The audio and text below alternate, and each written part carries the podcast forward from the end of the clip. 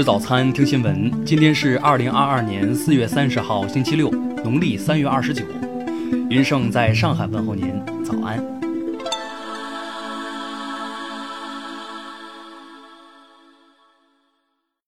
首先来关注头条消息。近日，华北理工大学迁安学院多名学生反映，学校发塑料桶让学生在宿舍内上厕所。据视频内容显示，学校实行全员静止管理，要求学生不能出宿舍，上厕所要打报告。每个宿舍发一个桶，一袋湿巾，桶的作用是在宿舍内上厕所用。迁安教育局对此回应，已接到多起反映此事，已向上级汇报。唐山市教育局已介入处理。有迁安学院学生告诉中国新闻周刊，四月二十七号晚，学校已更改通知，称发桶是以备不时之需，目前可正常使用厕所。听新闻早餐知天下大事，下面来关注国内新闻。二十九号，国家卫健委要求各地设黄码医院，开通云门诊。对于危急重症的患者，在核酸检测结果不明的情况下，要及时启动和规范使用急诊、抢救室等。二十九号零至十五时，苏州市新增阳性感染者一例，在集中隔离点筛查发现。苏州二十九号发布会通报称，支持滞留在上海的就医人员、困境人员返回苏州，预计五一假期前可返回苏州四百五十六人。上海二十九号发布会通报，依据阶段性筛查结果，上海三区划定调整，封控区减少六百六十多万人。北京市二十九号消息，为确保北京防疫安全，五一期间北京暂停演出场所、娱乐场所等的经营活动。江苏发布江苏省公路网出行服务指南称，今年五一预计江苏全省高速路网出口流量将同比下降百分之八十五左右。较二零二一年日均出口流量下降约百分之七十五，较二零二二年清明增长约百分之四十。二十九号，中国社会科学院农村发展研究所等联合发布《农村绿皮书》，称预计今年农民人均可支配收入达两万零六百元。二十九号公布的就业调查结果显示，二零二二年一月至三月，澳门总体失业率为百分之三点五。本地居民失业率为百分之四点五，环比上升零点二个百分点，就业不足率则下跌零点一个百分点至百分之二点八。下面来关注国际新闻。印尼总统佐科二十九号表示，他早前打电话给乌克兰总统泽连斯基，并邀请他出席 G 二零巴厘岛峰会。截至二十八号，已有四个欧盟国家选择用卢布购买天然气。十家欧盟公司开设了卢布账户。二十七号，美国能源部批准了两个国内天然气项目的出口请求，授权相关项目向与美国没有自由贸易协议的国家输送天然气，其中包括一些欧洲国家。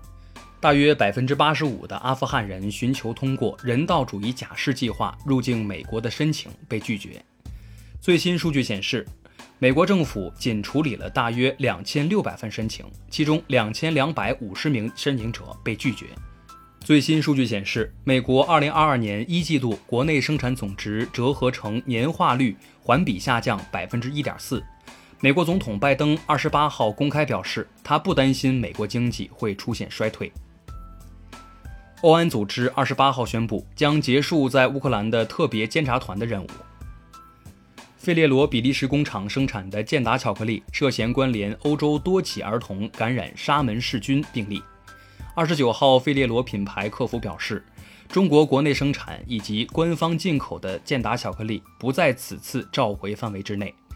当地时间二十九号，日本海上保安厅表示，当天上午在日本北海道知床半岛海底发现的船体为此前失事的观光船。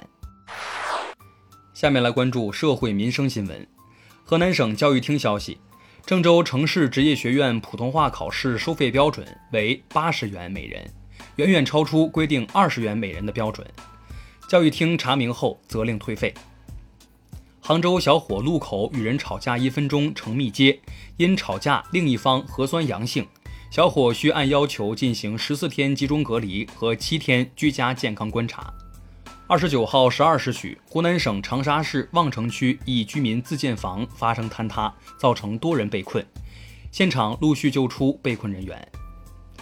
二十九号凌晨三时四十分许，中铁十六局集团承建的北京某项目工地现场发生一起高处坠落事故，造成两名施工工人不幸遇难，三人受伤。近日，一份女子举报男友出轨的 PPT 在网上流传，举报文档共十六页，图文并茂，条理清晰，内有男友出轨的图片、聊天记录等信息。最后来关注文化体育新闻。二十八号，中华全国总工会公布了二零二二年全国五一劳动奖和全国工人先锋号名单。女足主帅水庆霞获全国五一劳动奖章，中国足球协会中国女子足球队获全国工人先锋号。二十八号，张帅在马德里网球公开赛首轮不敌两届赛会冠军哈勒普，无缘第二轮。二十九号，广东男篮官网发文。俱乐部荣获全国五一劳动奖状。利物浦二十八号宣布与主帅克洛普完成续约，双方续约至二零二六年。